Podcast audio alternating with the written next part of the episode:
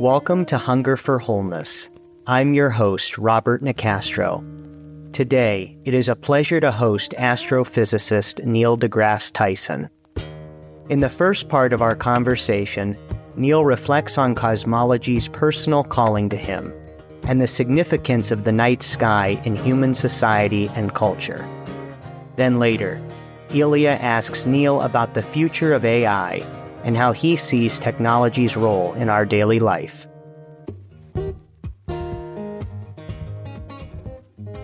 Tell us what drew you. I know from a childhood on, you were sort of attracted by the stars and the galaxies. Maybe tell us in your own words what drew you to the study of cosmology, astrophysics. Yeah, I would say it's not so much that I was drawn to it. Yeah, that's true, but I like to think that it called to me.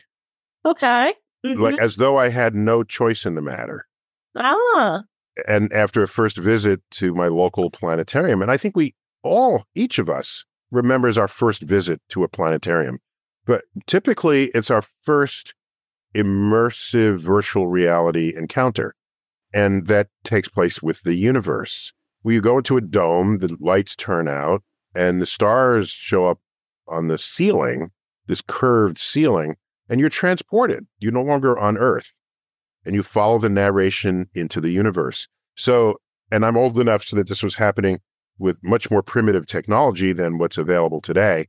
Yet I was nonetheless starstruck by it. You were literally starstruck. Starstruck. And uh, on a level where even today, I go to mountaintops, finest observing locations on Earth, and I sort of drink in the universe from there. And I look up, but my first thought is, this is so beautiful. It reminds me of the Hayden Planetarium. so that's a very urban perspective on the world because I was imprinted by a planetarium sky. So now the real sky to me is an imitation of the planetarium. So that's the warp sense of where I'm coming from here. So that's it was called to me and I remember having a, a distinct thought that maybe I don't want to become an astrophysicist because the universe is so interesting. Everyone will be want, want to become an astrophysicist and there'll be no room for me.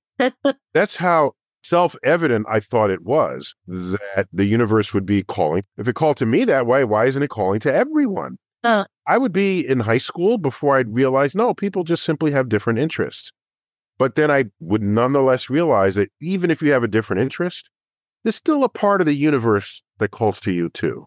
yeah. And that's why I, you know, I live in New York City and which is a major news gathering center of the world. And if the universe flinches in any way, I get a phone call. Ah, And I'm not twisting their arm saying you must listen about the latest rocket launch or the James Webb Space Telescope, or I'm not forcing them to inquire.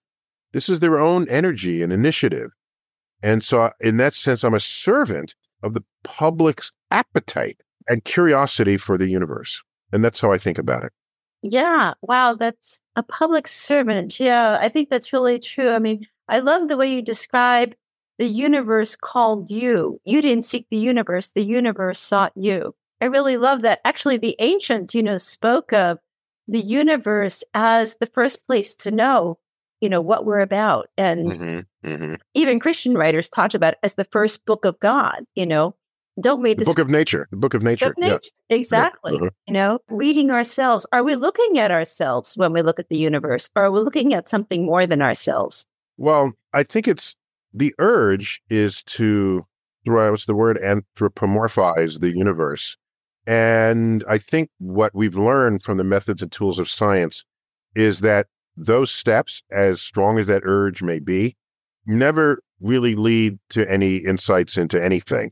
In other words, they don't help you make the next discovery. It may feel good thinking that way, Mm-hmm. because early evidence of this is you look up at the night sky and you know there's a planet there and the constellations are there and my crops are blooming oh so the universe must know about my crops oh so this universe knows about me and the whole point of this universe is for me and i'm in the middle of it because it revolves around me and this urge to put ourselves in the center of cosmic events knew no limits until the discoveries of science, Uh-huh. where we became decentralized from any observations or even understandings of our place in the universe. But by the way, as ego dismantling as that may be, it can also be ego building. When we learned about the chemical elements, I remembered I asked my chemistry teacher in high school, where did the elements come from? On the table, he said, well, we dig them out of the earth. But I'm thinking by then, I'm already thinking about the universe. And I said, that's an answer, but it can't be the answer, right? And I would later learn that these elements are forged in the cores of stars that exploded and scattered that enrichment across the galaxy and made subsequent generations of star systems, one of which was ours. So, yes, we're not at the center of anything, not in time, space, so- nothing. However, we share common atomic ingredients with the universe itself. And so, if you want to gain a sense of belonging in the face of the sense of demotions of your ego, there's nothing like learning that not only are we alive in this universe, the universe is alive within us. Mm-hmm. But you shouldn't think of that as centering on us. Mm-hmm. Instead, you should think of it as we are a participant in a great unfolding of cosmic events.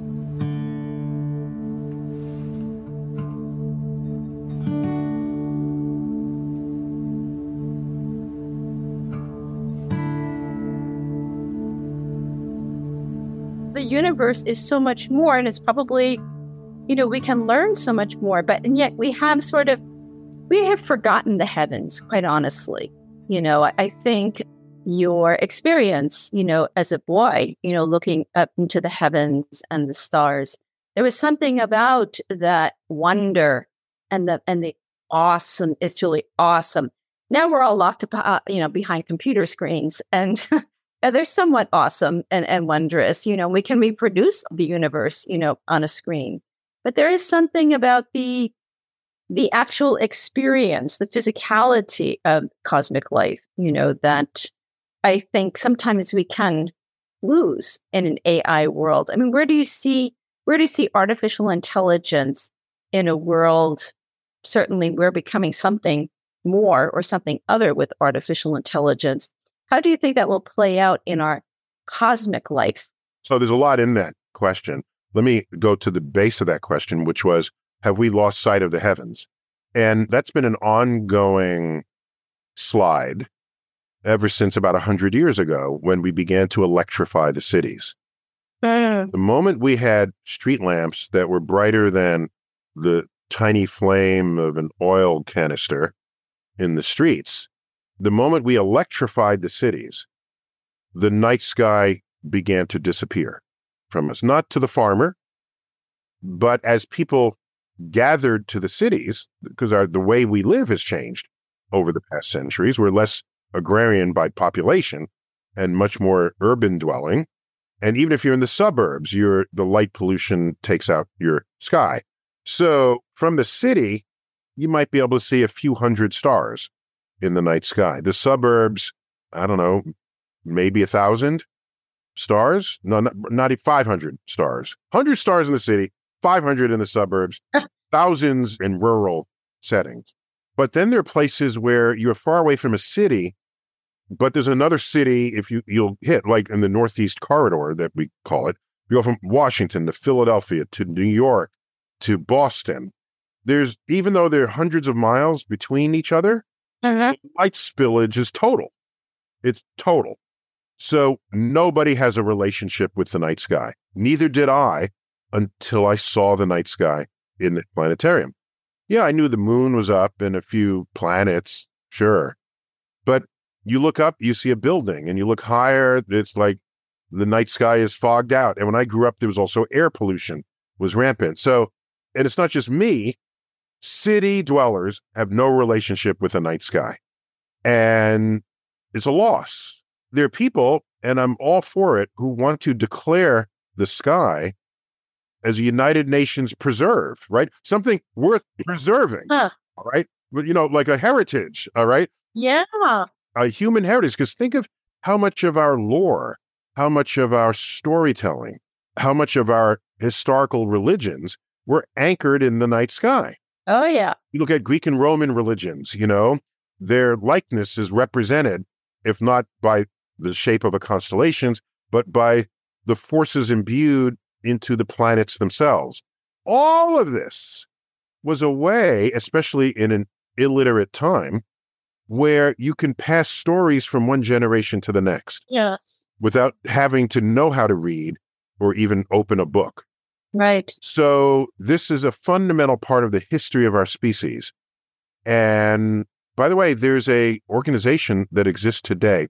If you give me a moment, I'll remember their name, where they want to manage and limit the number of satellites we are launching into the sky. Because each satellite is a moving dot of light against the tapestry of the night sky. Yes. If the night sky becomes this sort of freeway of satellites, and we know they're helping us here on Earth, the weather satellites and communicate. We know that. So, but is there a way where we can still preserve some of that? So that when you come out and look up at the night sky, it doesn't look like a speedway. Yeah. as we launch these hundreds and thousands. So that's my long answer to your question about have we lost sight of the heavens?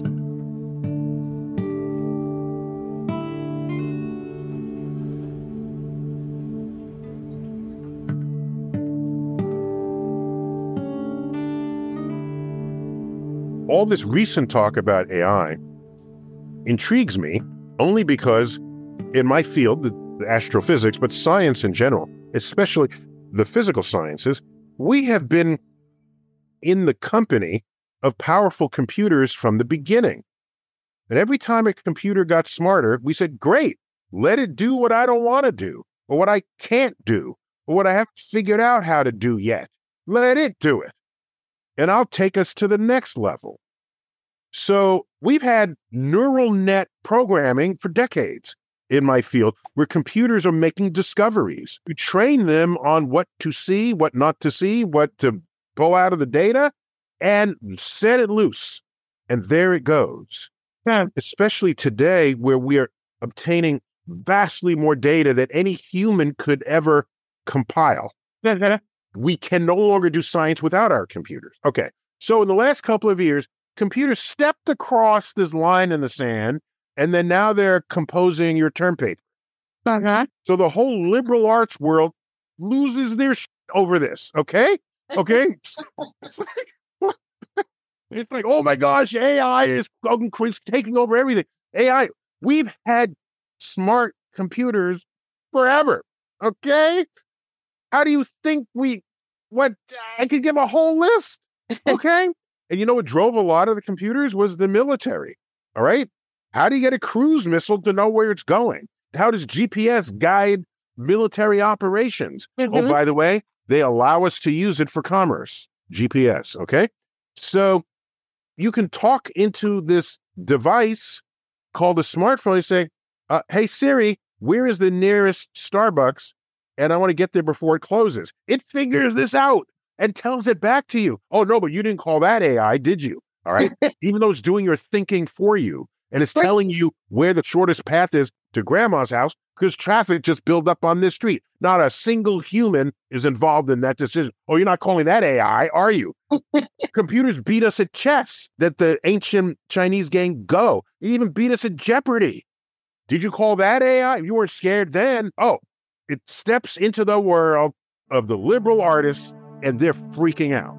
So, what I'm saying is, there's no extra reason to freak out now than you ever had since computers have been running our lives and our society and our military and the moving frontier of modern science. Yeah, no, I'm completely with you. And Actually, I'm not screaming at you here, but you you started this.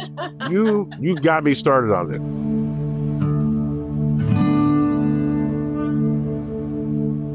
Artificial intelligence has been part of our lives for far longer than many of its modern forms. But whether it is a light bulb, computer, or GPS, where exactly does nature end and we begin? Is there a distinction at all? Next, Ilia and Neil discuss our techno sapien future.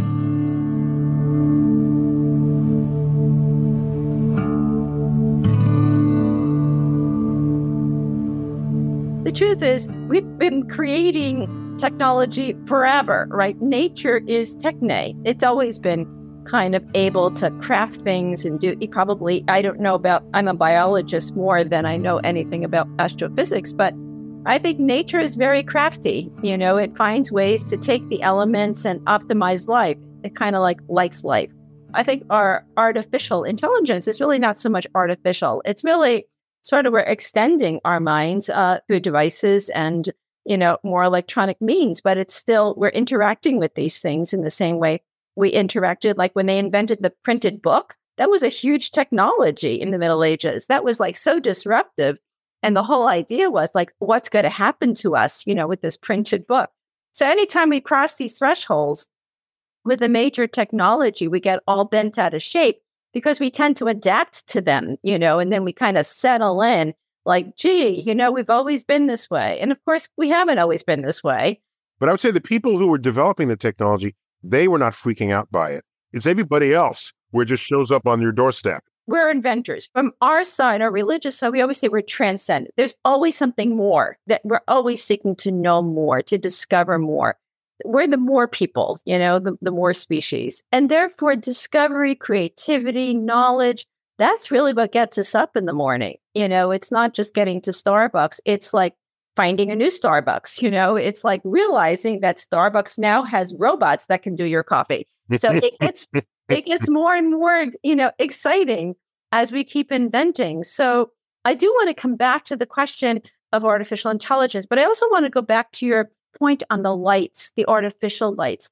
I think I once read that, you know, with the invention of the electric light bulb and then the manifold nature of electricity, like everyone has electric light bulbs on, we sort of lost sight of natural light, you know, and the incredible beauty, not just the physics, but in a sense, the wonder of, of light itself. I mean, you know, again, back to the medievalists, Robert Grosseteste in the Middle Ages, spoke about light as the beginning of all life. You know, that life itself is like a, a light that began to radiate. And he meant physical life. He didn't mean that in a metaphysical sense. So we begin to mix the artificial with the natural. And we're coming to a point where we don't know anymore what's artificial and what's natural. And maybe it's all artificial or maybe it's all natural. I don't know how you might stand on that, you know, position. I have an unorthodox view of technology. And oh, by the way, there's the comedian Brian Malow. He noted that the light bulb was such a good idea, it became the symbol of a good idea. light bulb. Oh, right. Yes. Yeah, I, I thought that was a brilliant meta joke right there. That's good. Definitely true. I view everything we create as nature because we're a part of nature you don't look at a beaver's dam and say, well, the dam is not nature. when the beaver made it with its teeth and hands and tail and, and ingenuity, uh, the beaver is the symbol for many, for, for like MIT, their mascot is a beaver in high respect for the engineering ability of this creature. So the fact that we make and build cities and, and create artificial ingredients or extend natural ingredients to make them stronger, better, faster, lighter, heavier, whatever is our need. I see cities as what humans do to thrive in nature. And I don't see a city as anything different from a beehive, or like I said, or from a beaver's dam, mm-hmm. or from a rabbit warren, or from a termite mound. It's just how we live. And we're using our minds. The termites use their mouth or whatever. The, the ants use their pincers. Eh, they all got their tools or the attempts. They all have the parts of who and what they are yeah. to build what it is they need or desire. And that's what we are. So this idea that there's natural light and artificial light is light. It's light. If it happens to come from the sun, I can duplicate sunlight precisely. Okay. We can do that. You can buy sun balanced light for your plants. You can put your plants on a schedule that is not beholden to when the sun is above the horizon. This is a control of nature hmm. that I don't judge. I observe it. And in fact, I celebrate it.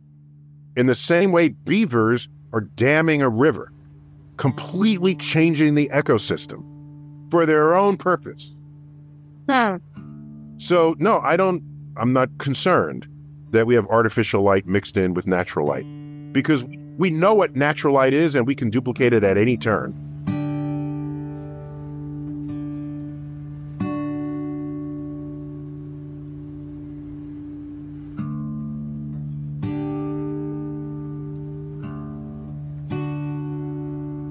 So would that go for all information then? Like, so would you agree that there's no artificial intelligence, that it's all intelligence? However, that intelligence is mediated or processed. Would that be hold to the I, same? no, I, to me, it's just a machine that's replacing our brain power, Hmm. which is a natural technological evolution from machines replacing our body power. All right. You know, when a machine could, or first we did it on the backs of animals, Hmm. you know, farm animals, but then we got a machine to do it once we understood the physics of machines. So that started replacing us from the very beginning. Our technology rendered our body essentially obsolete. I don't have a problem with that because that meant our body could do other things. We didn't have to do the labors that now were relegated to machines. In fact, the machines are better at it. Okay. You may be old enough, I know I'm old enough to remember that there was a real chance in the morning that your car would not start for some mysterious reason. That doesn't happen anymore. In fact, it's laughable if you see it in a movie. You say, What are they doing? There's someone's getting chased. They run into the car, they try to start the car, the car won't start. The first thought of any modern born person is, Oh, they ran out of gas. Not that the engine has problems. Okay. There was a day when engine problem was a completely legitimate reason for you to be on the side of the road with the hood of your car open, looking inside. That basically doesn't happen anymore. Robots build your car, right? And they're way better at it than the human assembly line was. The quality control is better. The precision of the alignment of all the parts are better. So now we have computers replacing our brain power. I don't have a problem with that. I'll use my brain for other things. I agree, but do you think that there's anything unique about us as humans? Is there anything worth preserving? Is there any aspect of us that cannot be reproduced in a machine or that cannot be reduced to, you know, in a sense, a pragmatic uh, thing?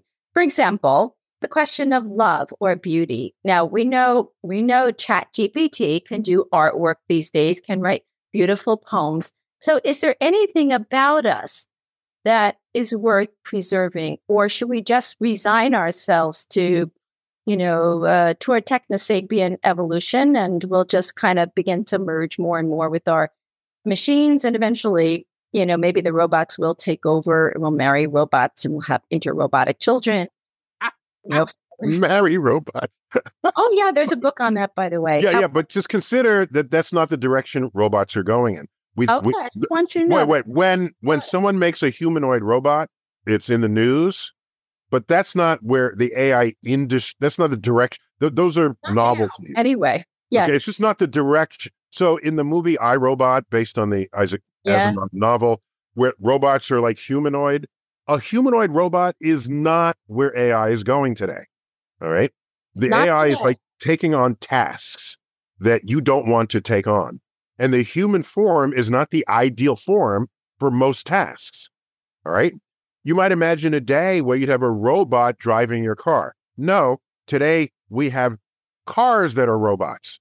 Okay. The self driving car is the robot and it doesn't have hands and feet. Mhm. all Right. It doesn't have a mouth and eyes. So, movies notwithstanding, like what's that one, Megan with the toy? th- th- There's some scary storytelling out there about humanoid robots, no doubt about it.